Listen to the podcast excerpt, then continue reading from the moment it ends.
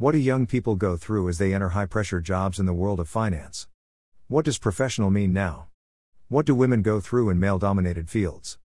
How about women of color who aren't born in elite circles and educated in expensive private schools?